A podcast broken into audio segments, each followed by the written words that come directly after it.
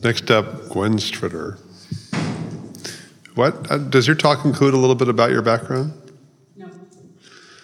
Gwen, uh, Stanford trained anesthesiologist, was working at Kaiser, uh, running a, their, one of their pain clinics, and um, just found how little Kaiser was, was, was providing and doing, just, she just couldn't do it anymore. And started, just opened her own uh, patient advocacy, sort of uh, clinical advocacy, but we didn't have a name really, but uh, sort of practice uh, was starting on her own and then and came up to talk to me one day. And then we became uh, friends and collaborators. And um, she's going to talk to you about her practice of clinical advocacy, which is more focused on breast cancer. Just really grateful to be here, to have the opportunity to talk about a subject that is near and dear to my heart. And that is getting information out to those living with breast cancer. And there's really no more important information than how to increase, increase your, um, your um, chances of surviving breast cancer. So, chemotherapy increases survival for those with early breast cancer. Exclamation point. Now, early breast cancer is stage one or stage two, usually uh, tumors that are less than two inches in size and less than uh, three or less lymph nodes involved. So that's considered to be early stage breast cancer. And um, whenever they tweak the chemotherapy regimens just a little bit, oh, it gets all over the, you know, newspapers, TV shows, the internet, you know, oh, you get, you know, X number of extra weeks of survival with this chemotherapy regimen. So the question is, what does the data really tell us? about uh, how that increases breast cancer cure rates. And as you can see here, that uh, for women with early stage breast cancer that are over 50, that uh, they will get an improvement in survival of about 12%. Now, if you go to uh, women who are over uh, under 50, you can see they get a little bit more benefit, about 21%. Now, this data uh, is, comes out of a really uh, uh, famous study that was done in 1998 where they compared um, chemotherapy regimen versus doing no chemotherapy at all. And so this is the benefit. Now, since then, they use a lot uh, newer chemotherapy uh, uh, regimens. unfortunately, it's unethical for them to actually compare the new regimens to no chemotherapy at all. But you can go and extrapolate uh, from that data, and you can add maybe about 2 to 4% of uh, uh, survival points with the, the new chemotherapy regimens.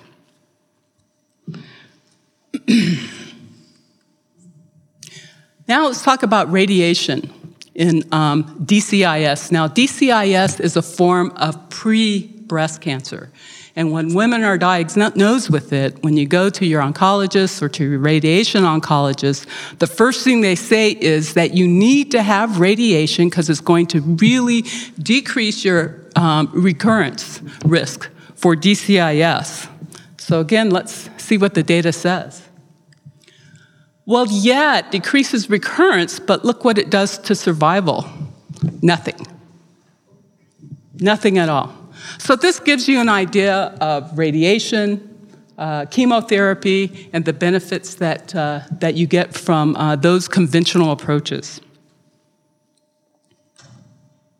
But that begs uh, a couple of questions looking at this uh, data, and that is how effective are these conventional comp- approaches when you directly compare them to integrative approaches? And of course, by integrative, we mean adding on things like nutrition, botanicals, exercise, uh, psychospiritual, uh, all those uh, other uh, integrative interventions. And how do they compare with this conventional stuff? And the second question is Are newly diagnosed folks with breast cancer, are they informed of this information? Unfortunately, the answer to the, uh, well, to, the answer to the first question is fortunately that actually integrative approaches stack up very well compared to conventional approaches, meeting and often exceeding the uh, results that you get in terms of breast cancer uh, cure rates. Unfortunately, um, the newly diagnosed with breast cancer are not given uh, this information. So clearly, this is a problem. What's the solution of the, to this uh, problem? Well, Michael Lerner had this great idea. He said, you know, let's make up a, uh, a fact sheet. It's well designed, easy to read, so that those with breast cancer will have exactly this kind of information, looking at conventional and really focusing on integrative approaches. So he invited Mark to, uh, to um, make up this uh, fact sheet. And Mark, knowing that uh, my special interest in breast cancer clinical advocacy, asked me to join the effort.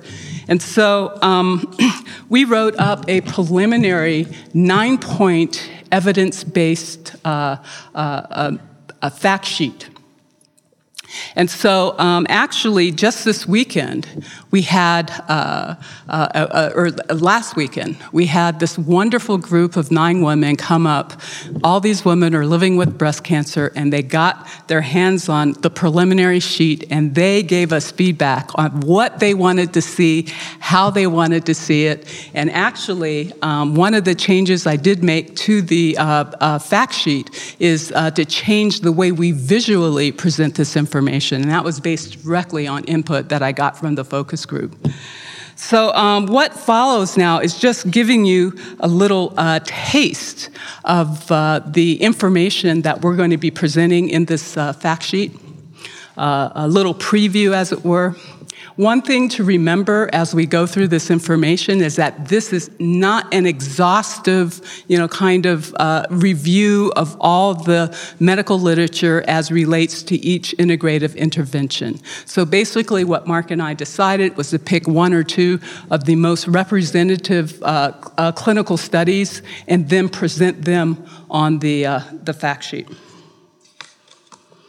So, what integrative uh, approaches, what, do they, what effect do they have on breast cancer? Well, here's a very interesting little graph here.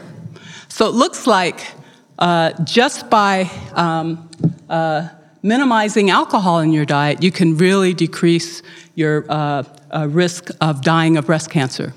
Now, this study, they looked at uh, uh, women who were um, drinking the equivalent of one drink a day. It didn't matter whether it was uh, wine or beer or alcoholic spirits. That uh, women who had about one drink a day or more, that on average, that they um, had a 30% decrease in their survival rate.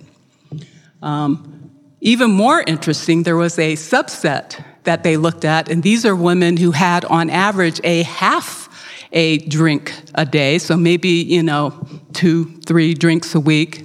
And that uh, group of women, when compared to the women who had no alcohol intake at, at all, the women who had, uh, on average, a half a drink uh, per day actually improved their breast cancer survival by about 30%. So this was a little subset analysis. We need to do more work to uh, uh, actually uh, uh, uh, make sure that these numbers are indeed correct, but I, I thought that was interesting and you would find it interesting too. So you can see that uh, fish oil also, um, 25% improvement in survival rates with fish oil. Uh, this is um, really, you know, the equivalent of having one or two servings of salmon a week or adding fish oil to your diet, so that is significant. Exercise, look at that, 40%. Um, that is uh, uh, uh, with women who uh, basically did three hours of moderate physical exercise uh, per week and so that is like fast walking, something like that. So that's all you needed to do. And look at the improvement in your cure rate that you'll get just from fast walking three hours a week. The women who did five hours, uh, uh, did more than three hours, up to five hours, actually did, did much better, even than 40%. here we have diet, and um, I didn't have room to put this in, but specifically low fat diet. And here you can also see that you get a significant improvement in breast cancer survival with a low fat diet. Now, the important thing to remember about this study is that this was just a very generic low fat diet. They defined it by anyone who had 20% or less calories um, from fat in their diet. Now, uh, of course, you know, the way uh, conventional researchers work, they're, they, they are always like, you know, 10 or 15 years behind the integrative uh, practitioners. So we all know, well, our first question is how did people who took in um, low fat only from vegetable sources versus those from animal sources, how did they do? And if the women who did um, low fat diet based on animal fats only, uh, how did they do? And um, uh, that study, unfortunately, does not exist yet, but I would imagine that they would get even better uh, survival. So, uh, vitamin D. So, vitamin D is also another one, and specifically, I'm talking about vitamin D3 here. And so, um, there was. Um, a very good study. It was a 2009 study that was in the Journal of Clinical Oncology. And basically, what they showed was that um, women who had a, um, a, vitamin D3 blood level that was in the deficient range, which means in um, conventional terms that it's uh, less than 20 nanograms per ml. Uh, so that if you have a vitamin D3 test and the, and the result is less than 20, then you're considered vitamin D deficient. And um, women who were uh, sufficient, so in other words, their levels were higher than um, 20, um, more in the 30 range, that uh, women who were sufficient had a 55% improvement in survival compared to women who were deficient in vitamin D3. This is huge, man. If you could put this in a separate pill and put a patent on it, do you know how many billions of dollars you would be making? So again, the old adage, uh, conventional research is about you know 15 years behind um, integrative uh, practice. Uh, the um, actual levels of uh, optimal benefit from vitamin D3 turn out to be much higher than 20, and actually many practitioners are shooting for, for the you know 60 to 80 range. So finally, we have an interesting um, uh, paper on social support. And Penny um, did an excellent job of really presenting a lot of data of how psycho spiritual uh, approaches make a difference in terms of surviving uh, a diagnosis of breast cancer. Um, so when I heard the data talking about, you know, social support improves breast cancer survival, I got all excited and I thought, oh boy, I bet it'll be 20%, 30%. Well, guess what, folks? It was 70%. I was like, what, 70%? And it turned out it was a very interesting study. Um, what they did is that uh, this was a 2010 study from the Journal of uh, Psycho-Oncology. And what they did is that they um, basically compared uh, women who increased their social um, uh, network contacts. And so, by uh, social network contacts, I mean those who were uh, family and close friends. And they compared them to those who did not increase or decrease their social contacts. And the ones that increased their social contacts are the ones that had this huge benefit in their survival rate. Of quite a bit of interest to me, the people who in, um, increase the number of people in their social network, they had no survival benefit. It was only increased contact with uh, friends and families. So, um, it's hard to believe that just using these non toxic approaches can have such a huge uh, effect on your breast cancer survival, but I tell you, I've got the data that proves it, and that data, those references will be right on the breast cancer fact sheet. So anybody who wants to look at that, that those uh, medical uh, uh, research papers themselves are able to do that. So, um, so let's kind of do a brief recap here. On this side, You see the uh, breast cancer uh, improved survival rates with conventional approaches, and here are some of the alternative approaches that we've been talking about today. Pretty impressive, isn't it, when you put it up side by side like that?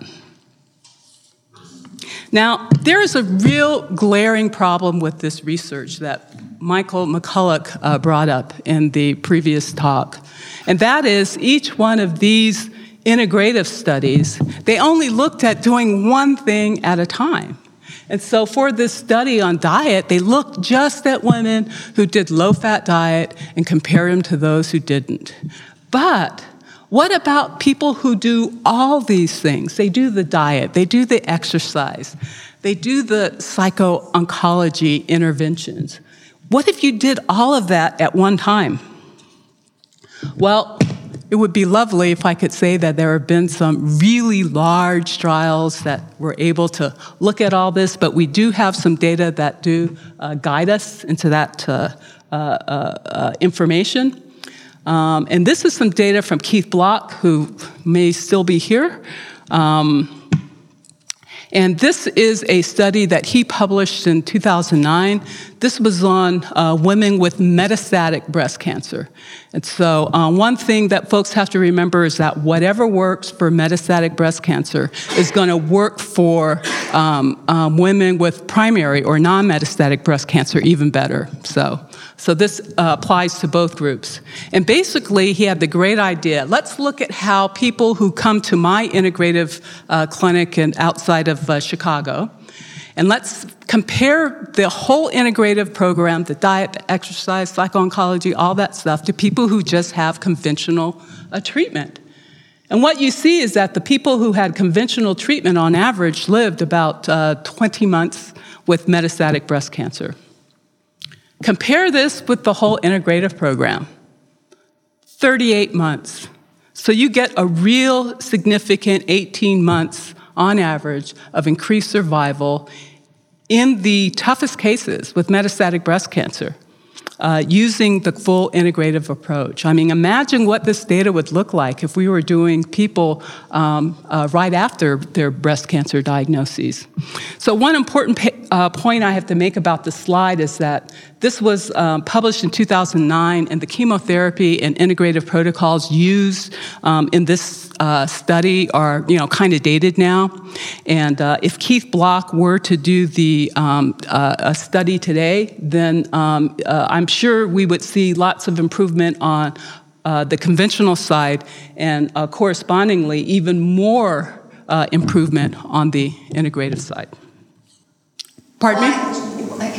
If you don't mind my asking right no, go ahead. Why, why would you think that in three years there would be a significant improvement in, um, in um, conventional? In three years, because the um, chemotherapy regimens that were published in this paper are actually from the 1990s and kind of uh, uh, uh, mid early 2000s. So, yes, David. The top for integrated, is that integrated care alone or in conjunction with Oh, good question. When I say integrative care, I'm always talking about um, uh, using um, diet, exercise, and uh, those integrative approaches on top of a in, in conventional program.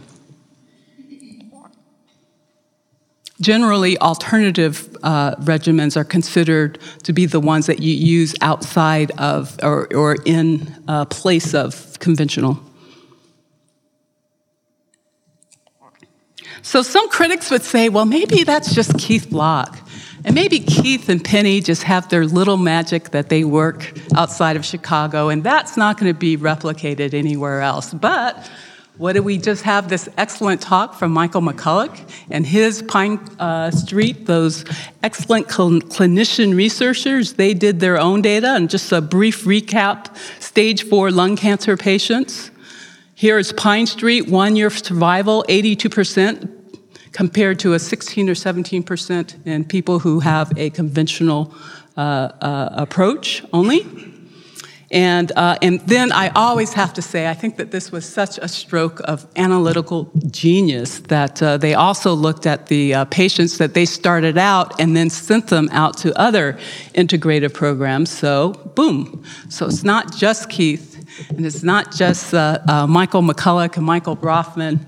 Um, is that uh, basically these integrative protocols do work. Now, there's differences between these protocols. You know, the Pine Street people used a, a, a, Chinese medicine backbone to their integrative program, but I can guarantee you that they're going to tell people to minimize alcohol, that they're going to make sure they have a, you know, low-fat, healthy diet, that they're going to be getting exercises, that they're dealing with stress.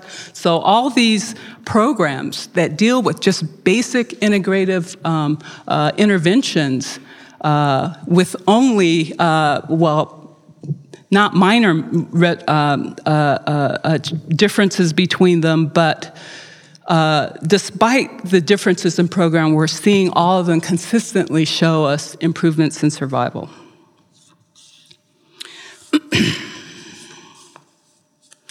so, the point is um, putting together a complete integrative oncology treatment saves a lot more lives than just relying on the conventional approach. And this is a recap of the things that I just talked about today. Now, um, Mark Renneker and I have volunteered our time to um, put information like this into a fact sheet that's going to go out to um, any woman newly diagnosed with breast cancer. And this is just a taste of it. We're also going to be including information about metformin, beta blockers, aspirin, melatonin. There's going to be a lot of good information in there. Uh, hopefully, within one or two months, we will finalize this fact sheet. And uh, if anybody wants an advance copy, I'll be showing my email address at the end. You know, just write it down. I'll be happy to make sure you get a copy. Yes. I, I, are, are you saying that when this um, fact sheet is, is ready, it's you're going to try to get it into like all the major cancer centers, and when a, when a woman is diagnosed, she's going to be handed this? Well, uh, I don't think that the oncologist will like to see uh, a graph that looks like this around their offices? How, what are the chances you think that they'll allow that to go into? So no, actually, we're going to go. The, um, of course, Commonweal is going to be handing them out. We have uh, some people like the Breast Cancer Connections of Palo Alto and the um, cancer support community throughout the Bay Area who are really interested. I'll post this up on my website. And so um, I know that we're running out of time, so I'm going to um, just. Uh, just flip forward here because I got to talk about a project of my own. And this is a project that came out of a conference that I was at uh, last year, the Society of Integrative Oncology. And uh, I heard some excellent research, but um, it was all done kind of in the in the test tubes. And I wondered, well, will this work with women? And boy, it'll be eight or ten years before we find out because of the way they do clinical trials. And then I uh, listened to an excellent Michael McCulloch lecture who was talking about uh, his propensity score, and he was talking about new statistical methods. And so I thought to myself, well, if we can get a whole bunch of women with metastatic breast cancer and train them to enter their their information onto a database and update it once a month, then it'll take maybe a year, two years for us to get very valuable data on exactly what is working to improve survival for women with metastatic breast cancer. And um, so I thought, yeah, well, maybe, you know, we could do this. So I asked us, you know, put out the word. And before I knew it, I had 30 women who just immediately signed on and said, okay, I want to be involved in this. And so um, we had a, um, a teleconference, and what we uh, uh, asked them, or what I asked them, was basically, what kind of things do you want to look at? When um, we're looking at breast cancer survival, what do you, what are you interested in researching? They came up with a lot of interesting ideas. How about, you know, how about blood type diets? How does that affect survival? Curcumin. They wanted to know about mind-body techniques, iodine supplementation, occupational exposure. How does that affect outcomes in breast cancer? How about dental history? You know, getting your amalgams removed or getting root canals. Um, and then, of course, I had my own little favorites. There's a Lisanti protocol where they're using metformin, uh, NAC, N-acetylcysteine, and um, hydroxychloroquine, uh, anti-malaria, and putting it together because in um, preclinical studies, it just is totally amazing how it absolutely shuts down and reverses cancer growth. So low toxicity protocol, I've already have some people I work with on it. Boy, how well does it work? Um, also, there's a newer protocol called the Recchia protocol. It's an immunotherapy protocol where they use IL 2, uh, interleukin 2, and they use that with Accutane to uh, uh, uh, provide really extended sur- survival for those with metastatic breast cancer. So, as you can see, um, this kind of database could be huge, and we could start looking at the stuff that we're interested in, and we don't have to wait for the conventional researchers to decide, oh, well, we're going to study this, you know, alternative technique. So. Um, any of you who are interested in being involved in this project, uh, we've just gotten the the go ahead from John Boscardin at UCSF, and we've got the uh, statistics that uh, are going to be able to take this mountain of data and really provide us uh, significant, statistically significant information on things that improve survival. So, this is my email address, and if you're interested, give me a call or email. Thank you.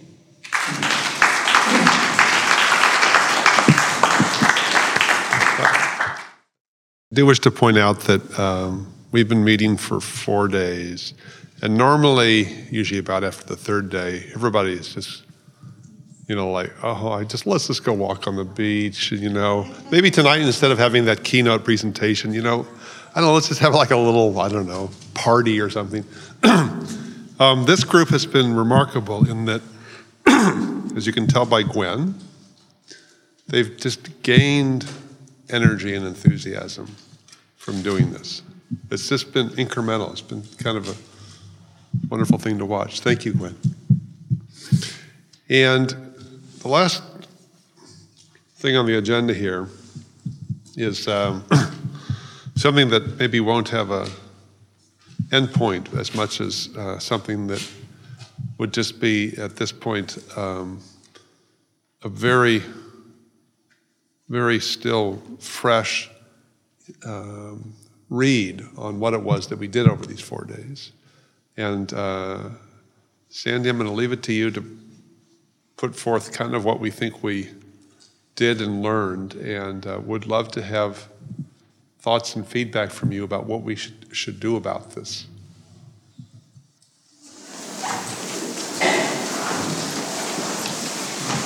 I know we're at the end of uh, a multi hour conference,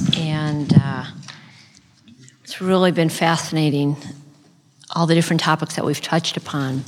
So I'm just going to um, give a summary of uh, the conference members' feedback this morning on what they thought were the high points of the conference. And after I do that, I'd love to turn it over to the audience to give us feedback, about what your thoughts are on this and, and how we all work together to uh, help everyone really become a self advocate. I think when we distilled everything, we felt that we wanted people to feel that they could advocate for themselves. And the medical system um, sometimes has some some barriers to that and working collaboratively we can figure out how to work through that. One idea that we talked about is research. Is there research on self-advocacy or clinical advocacy? And there is some out there. The group in general did not seem to have a strong thrust for research except michael mcculloch who was absolutely fabulous in holding that part of the conference for us. But what we came down to is that we thought it would be good to write a review of what we discussed at the conference and, and have it published, perhaps in Keith Block's journal. And we could write a summary of uh, different conversations that we had and different topics that we had. And then we could take that to other places in our communities and try to use that to empower what we're trying to do. We talked about the range of clinical advocacy. Is it disease specific? Does it relate to oncology, cardiac disease, integrative medicine, hospice, Chinese medicine, children or adults? We talked about the different facets of advocacy medical, emotional, financial, societal.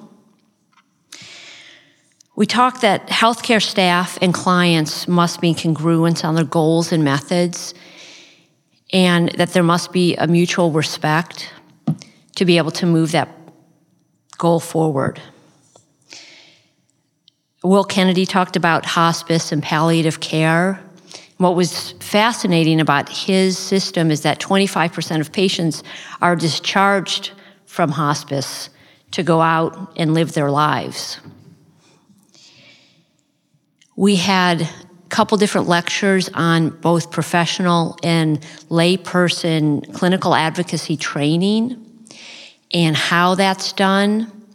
And that's something that I'd love to see garnered and teaching as many people as possible. And one thing we didn't really talk about, because it's usually adults who are trained to do this, but do we try and target youth? Kids in high school who are learning independence, um, taking responsibility for themselves. Would that be an interesting population to look at? Um, we had two people talking about advocating for family and friends. Uh, one woman who started Planetree uh, really came to do this out of her uh, own uh, feelings of being challenged within our medical system. And she had experienced uh, the medical system in Argentina and felt that, that there were parts here that were cold and very distant for her, and she didn't want to experience that again. And so she created a, a model of hospitals that, that is really thriving today. Someone else talked about uh, um, a partner who has breast cancer and how their family uh, has dealt with it, how their community deals with it. Um, and it really brought so much education um, to the physicians, workers, uh, social workers who are in our group. Uh, we discussed advocacy for the underserved. A lot of what we are talking about, only certain certain numbers of people are going to have access to. But really, probably the people who need advocacy the most are those who do not have access to it. So, how do we create a way to do that? Um, and uh, one idea is really to try and garner um, people just to help other people. Um, and we may try and do that in the Bay Area here uh, over the next year. Uh, Ray Chang, um, talk, and Gwen Stritter, and Michael McCulloch, and Dwight McKee talked about um, uh, clinical trials, compassionate use, and we've got a little flavor of that from lear- learning about dendritic therapy this morning. We also talked about how in this field there are no regulations. There are no rules, there are no yeses, there are no nos. And that's probably something that we should have conversations about. Um, but since this is the beginning of the field, we really have the ability to, to um, set up what we're going to do for now. We also uh, want to think about codes of ethics and uh, how do we feel about that and how do we communicate that to other people. Some doctors um, said that they would like to have inter practitioner collaboration, whether that is through websites or, or um, list servers or other internet resources that people can have access to and we can share information. Um, one person said that they thought surfing was an important topic of this conference. but it was in honor to Mark and really the importance of walking the walk and that physicians and nurses and uh, social workers need to take care of themselves um, as part of the model to be able to take care of other people. And that's something in medicine that's not done regularly. And so, um, to create a healthier system, that we do need to, to focus on that as well. So, with that, I'd love to open it up to questions, thoughts, discussions. If you uh, were asked to uh, say in the sentence what clinical advocacy means, I was trying to explain to friends what I was going to. What? So, uh, how, before the conference, we define clinical advocacy or a clinical advocate is anyone, regardless of their uh, professional training or credentials, who works to improve the clinical care of someone. That person is a clinical advocate. And we had discussions during the conference of are those the right words? And different people had different thoughts on that. Should we involve the word healthcare, sh- navigator, patient, client? And we did not come to any consensus about that. And it would be great to hear people's thoughts on that. I think it would help help professionals in trying to define that. Well, I guess just, how do you define clinical then? So, clinical is um, the practice of improving one's overall health. Okay, so it's interesting because one of the things I'm really interested in, I kind of consider it kind of cross-cultural communication. And um, I am by training a medical librarian, so I've worked a lot with um, medical professionals. But then I've also had a, a, a patient experience. I've had this immersive patient experience both uh, from my family members and myself. And one of the things I realized is that when people go into the hospital, it's like there's, you know, like when you go to another country, you kind of expect them to speak a different language. Mm-hmm. But you don't really necessarily expect that when you go into the hospital. And I think that clinicians and patients are not aware that they're really speaking different languages and they don't understand the words that the other people are using. That's an excellent point. So, what what words sound like they're common speak? Well, it, when I think of clinical, I think of what happens in a, a clinic or a hospital setting, or, you know, I, I don't think of it as applied to like the rest of my life. Hmm. So maybe medical advocacy makes more sense than clinical advocacy. I mean, I, I don't Don't know know exactly what word, but just the way you descri- define clinical, I would not have thought of that definition. Okay. How does the word medical feel to people? It doesn't feel holistic enough. You're looking at just the disease. You're not looking at the spiritual, emotional, the whole cycle part of it. Okay. How about patient advocacy? Okay. How does patient feel? It's a person, it's not a people family. Okay. What about integrative advocacy? Integrative self advocacy. Integrated self advocacy? Putting self in it. Mm-hmm. You know, integrative is, sounds very interesting, but it also, so many people, if you say integrated, they say, why did you lose your hair? You know, in other words, they don't understand the distinction that you brought up between complementary, alternative, integrative. You know what I mean? They think it means carrot juice alone or something. Integrative maybe alienates the, the um, Western medicine side of things.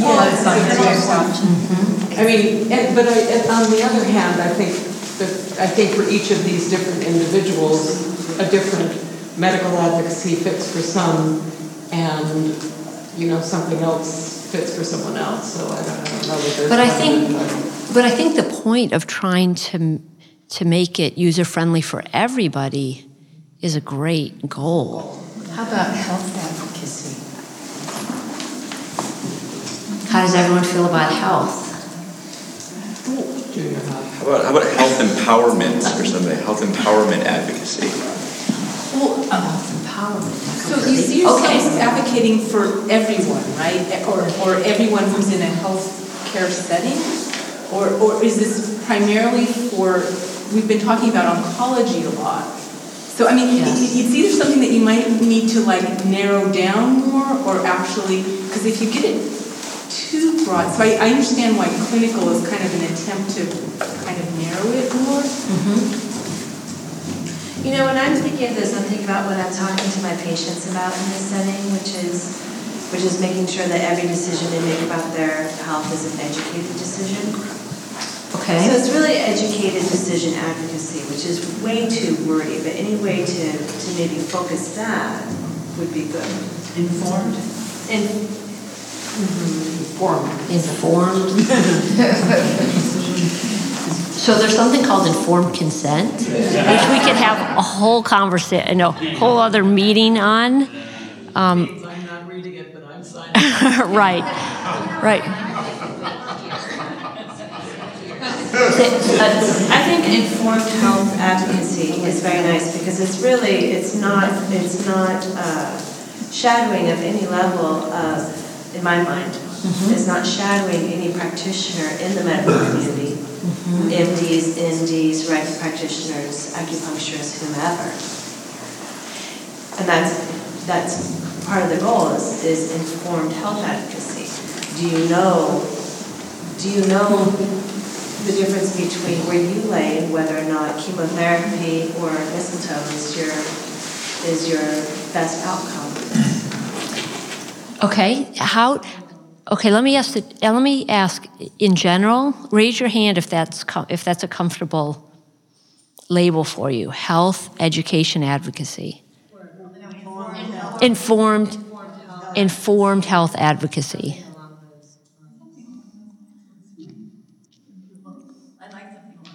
Okay. Okay. Okay. What, what about the word advocacy?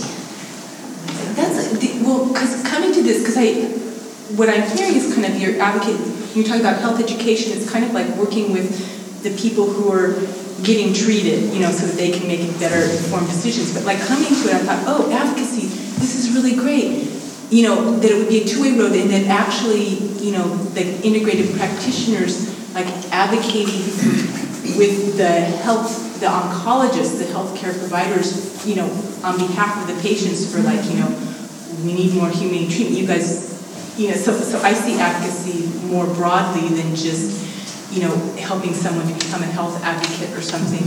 That, that, that it has to be on the other side too, with the providers. To go along with that, when you said, you talked about, we're getting off the topic of the title of the, uh, but um, when you talked about who do we outreach to, and you talked about maybe high school students as they learn to be self-reliant, and um, I was thinking, well, what about the surgeons and the oncologists? That's who we should be outreaching to. And, and you shake your head as if that's not possible, but it is possible. But it's, It but it is, Because it's isn't so that what important. this is about? Isn't that what you're hoping for? It is, yes. And I, and I, um, I was actually going to ask Gwen a question um, about your fact sheet. If, if there were a couple, and I can think of a f- couple people, medical oncologists, to take it to and say, what do you think? Let's look at this together. Let's look at these papers together and have a study session with them and see what what came of that. Yeah, that's an excellent idea. I would imagine um, when I do try to discuss this with, uh, with oncologists, they're just incredibly busy. They um, don't have the time or really the interest to learn this. And the way I kind of envision the um, fact sheet working is that the women get all excited about it and bring it into their doctors. But that's going to be a self-selected group of women, and that's the problem. Maybe, um, you know, people in an underserved community are not going to be the ones who are going online looking specifically for that because they haven't, I mean, they're not fortunate enough to be able to, you know, be hearing this right now. So wouldn't it be great if their oncologists, you know, if if somehow you could get to their oncologist or somebody could get to them, and at some point you know, you could work towards standardizing it so that it would be something that would go out to, you know, To just. everyone, no matter where they're diagnosed, you know. Here's the stupid thing from the, from the American Cancer Society that really gives you hardly any information that you could use, the booklet. And then, and here's a, That's easy enough to do, and, and the worst that will happen is that, you know, many oncologists will just look at it and throw it away, but there will be maybe a few who will look at that and pay attention, when they start getting better survival rates than their, than their colleagues, and maybe their colleagues will start looking at it, so I think your, your idea has a lot of, uh, uh, of validity to it, and I will have to reconsider my, my idea of I would- I would say piggybacking on that, a place to start or to think about starting would be oncology fellowship programs, to start with those who are learning the practice from the beginning and integrate that into their training programs so that the next generation of oncologists will start to think about that a little bit more. And, uh, you know, I would add to that too, that most oncologists that I work with in collaborative care, oftentimes their patients, and I don't think this is intentional, but oftentimes their patients feel stonewalled by uh, their lack of education on vitamin D, by their lack of education on pretty basic things. You know, if you go to any, um, oftentimes my experience is that at UW Medical School that, in a lot of conventional conferences that I'll attend, there's a chuckle about, well, you've tried diet and lifestyle, but you know, that's not gonna work. And it's in part because, um, in part because they're not necessarily, in my mind, raised to learn how to do that effectively.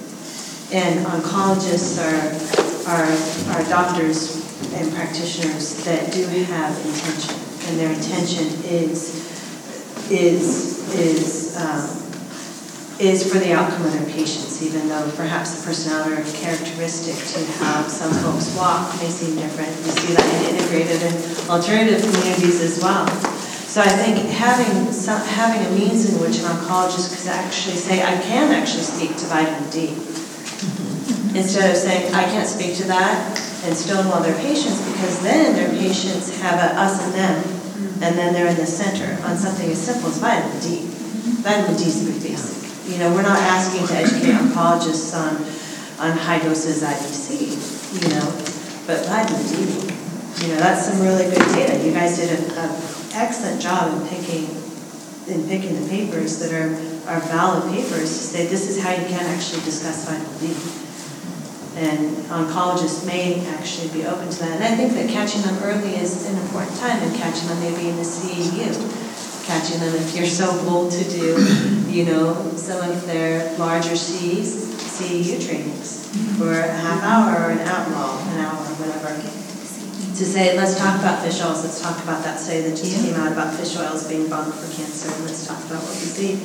So at least they're educated, because they get bombarded with, you know, in, in the field of oncology, there are very, very, very smart patients that are, are doing exactly what we've been talking about. They're trying to navigate their own way, and it's not. But I think that's exactly the problem, that they're so inundated with so much information that, you know, one other conference on what is this, you know, what was it that they were calling a, a, a Keith Block when he was talking? They called him Dr.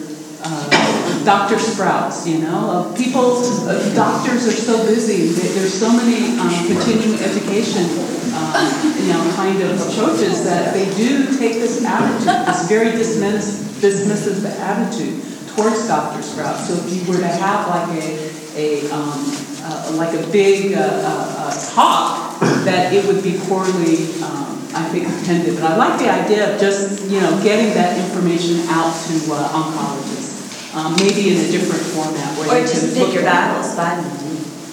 Right. What? Just pick your battles, there's sound bites that we all have as busy doctors. So often, um, uh, drug representatives will come and they will supply lunch and they will talk about their drug and then there'll be something that the department talks about. What if there was someone, and I don't know if, I'm not going to name names, but we have had wonderful food for the past two and a half days. What if someone like the person who, who can prepare food that tastes like this prepares food. We invite, we, we go uh, to lunch at particular hospitals. We prepare the food. We talk about it. We have to think, what's the interest? How do we, how do we lure people into to really having some pleasure in this? Yeah. I mean, isn't even that great food? I know in San Francisco generally Grand Rounds and just offering burritos. Oh, there- you know, it's like Chinese food that Yeah. it's just not, it's not food. But if you're not having time to even go to lunch, you can go to the, the Grand. Right, but I, I think there are ways to think about what, Yeah. what might attract people in, what might be a learning experience for them without saying, I'm trying to um, show you something different. Rather, let me allow you to experience something different and presenting in a way that doesn't threaten one's sense of self in these situations. I can tell that there's a couple ways to get physicians to go to lunch, food, and um, CME credits, and um, good, uh, and generally make it free. Okay. Free. make it free. Make it lunch or meal. Yeah. And make it and CME credits, so you get credit for going. You're a doctor, right? Yeah. Yeah. Oh, great. So that's how you get doctors to go to stuff. Free food and credit. And if it's really good, you pause. There may be a pause with it. Yeah, I'm struck by uh, the parallels in this conversation and the conversations that I've been part of in the environmental health sciences for the last 25 years about how to integrate what we know about uh, uh, environmental health factors into uh, medical consciousness and practice. Um, and it's, it's a strategic challenge. Um, and um, there may be real value in having conversations with uh, people in other disciplines who have gone through this, who have tried to figure out what kinds of strategies work for integrating new ideas and practices into clinical care and into clinical medicine. Because right now it's a lot about integrative oncology, but actually I think it's much broader than that. Um, and there are a lot of people who've had a lot of experience trying to do it and, and can probably uh, have also had a lot of failures. Uh, and, and we can learn from each other about this. Um, so that, that's one thought.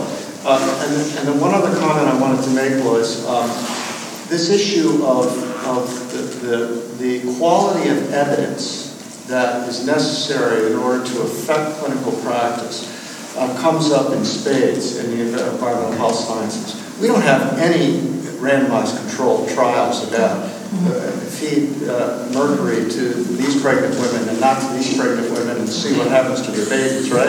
Yeah. Or lead.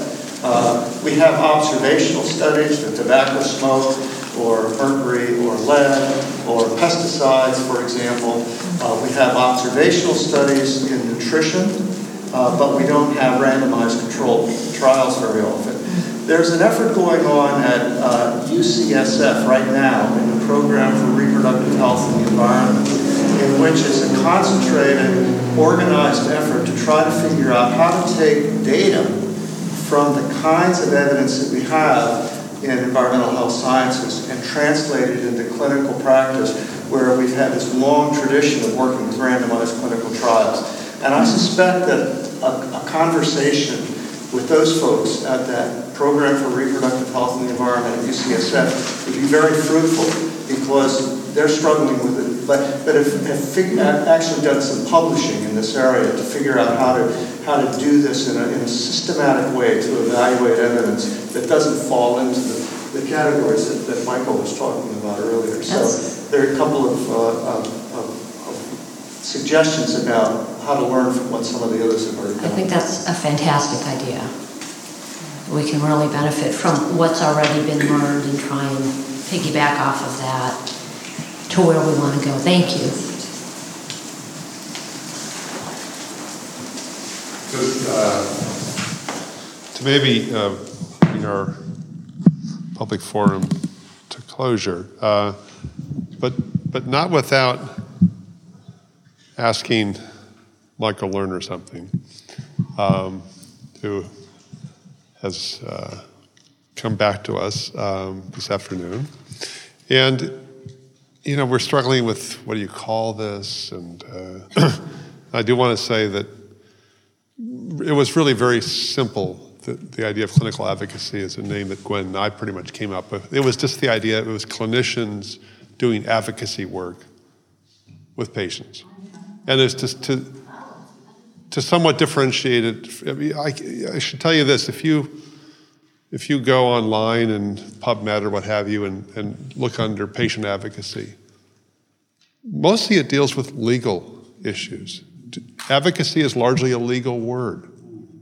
Um, if you look under health advocacy, it doesn't get you much further. There, and there's very few citations. You'll find almost no clinical citations under patient advocacy, health advocacy, medical advocacy, clinical advocacy. It's uh, something as yet, in truth, unnamed. And what, I, what, I, what I'm resonating on is that, you know, this amazing organization of Planetree, for instance, the first question out of people's mouths is, What's Planetree? What does it mean? And it's very similar to if I say, Oh, I'm going up to Commonweal. What's Commonweal? What does that mean? And there can be an advantage to something which you have to explain.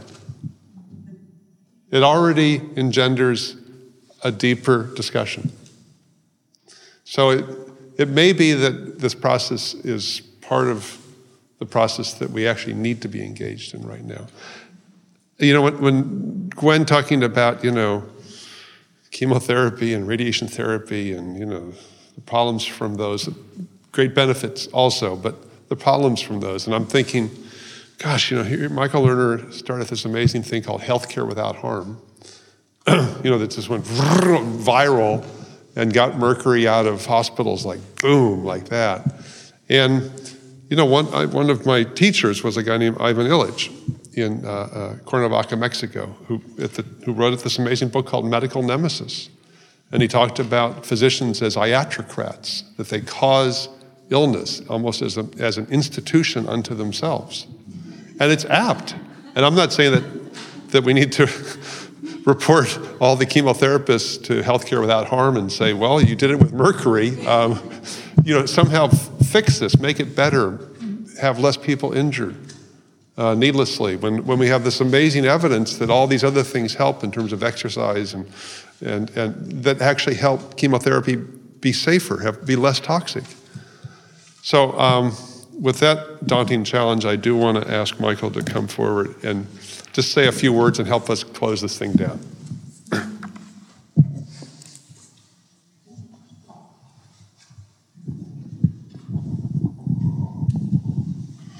I have that feeling that exactly the right people are in the room right now.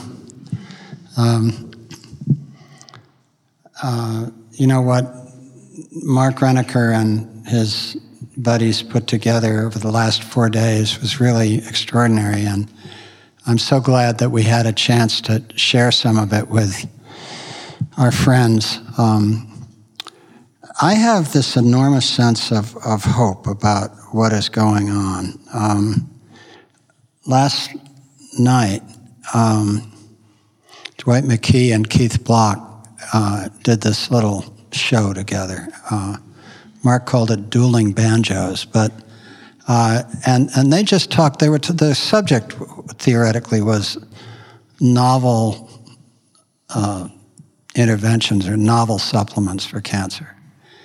And they were just kind of riffing off each other. And at the end of it, it was astonishing. None of us could understand it, but it was totally astonishing. So at the end of it, Mark gets up and says, You know, I got to say, and you know, Mark knows a lot. He said, I got to say, I didn't understand half of what you guys were saying. He said, but I'm so glad you understand it. And then he said, Do you know the story about how somebody came up to Eric Clapton and said to him, how does it feel to be the greatest guitarist in the world? And Clapton reflected for a moment and he said, I don't know, ask Prince. so, you know, like, uh, Dwight and Keith were like that last night. You know, just, I mean, the whole retreat, the whole time was like that. There's so many, and you got to see a, a bunch of the amazing uh, folks who were here.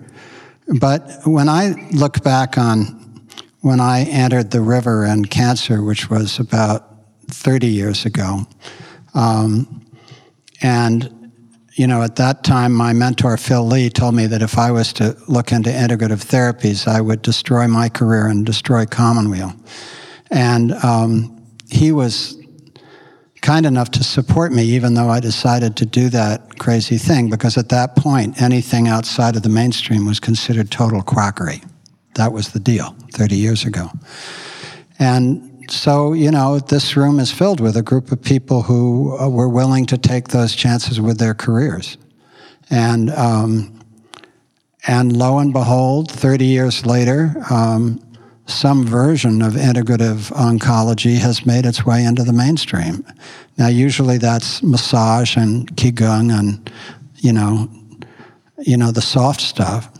But right behind the soft stuff is um, all the evidence that uh, we've heard today, uh, the astonishing evidence. Uh, Penny's talk, uh, Gwen's talk, you know, just the astonishing evidence of the power of these interventions. And so it can't be kept secret forever because uh, just like the HIV activists, breast cancer activists are not shy people. They are not shy people. And so um, I believe this is going to happen. And I believe that uh, you got a, test, a taste of it here. Um, I also want to say, for those of you who don't know Ted Schettler, the science director for the Collaborative on Health and the Environment, and, and also the science director of the Science and Environmental Health Network. And what Ted and I are working on, and um, do it through CHE Integrative Health, one of our lists, is a really deep sense that as we understand environmental health more deeply, that what becomes very clear is that different people get the same disease for different reasons, and that the same uh, things in different people, the same stressors, can cause different diseases. And so, this Ted calls this the ecological paradigm of health, but we also call it complexity theory. But no matter what you call it, uh, what we're coming to understand is the unfathomable complexity of health environmental interactions. And so, given that that's true, there are several things that follow from that. One is that integrative medicine is the exact medicine for complexity theory or the ecological paradigm of health. There is a perfect fit between the complexity of the environment and the different ways it causes the same different people to get the same diseases and the differential assessment of what may work for different people. But the good news, both about the complexity in the environment and the complexity of individual uh, uh, clinical realities, is that if you take the simple things, if you take diet, exercise, stress reduction, physical, emotional, mental, spiritual well being and move in those directions, you can't tell exactly where it's going to improve the outcome, but somewhere in the system it will improve an outcome. And so that's true at the individual level, at the clinical level, and it's absolutely true at the public health level. We can't tell exactly what happens if we clean up the air, clean up the water, clean up food. We can't tell exactly what happens because of complexity. But we know that if you remove stress and enhance nourishment and nurturance, you get improved resilience, you get improved health, and everything works better. And so uh, uh, Brian Bausch, who was the first medical director at Commonweal and who was here for the weekend also, we were talking about this. And, and so there's this important and I think very hopeful point that none of us have to absorb all of the complexity that you've heard about here today in order to walk away from here with a sense that there's something that we can do tomorrow. And what we can do tomorrow and wherever we are in the river is to move that next step toward good food, good diet, good exercise, good stress reduction, and whatever else it is that we are drawn to, meaning in life, love, you know, finding our way toward better patterns of loving. Rachel Remen talks about the purpose of life being to grow in wisdom and learning to love better. And I've always thought that's a really good summary of it. And I think that that skill in growing in wisdom about who we are and why we're here and what we want to do with these precious years that we have. And then learning to love better, love ourselves, love the people we care about. Um, that those things are uh, what make a life worth living, that it, it nourishes us, it nourishes the people we live, it supports our communities. So, so I'm unbelievably grateful that, that Mark and, and his colleagues brought this amazing gathering here. I hope this isn't the last time. I hope it comes back. Uh, and I'm grateful that exactly the right people are in the room and that uh, uh, we are part of a community that cares about, respects, and trusts each other. And I'm very, very glad that Commonweal's a small part of that community. So, Mark, thank you very much.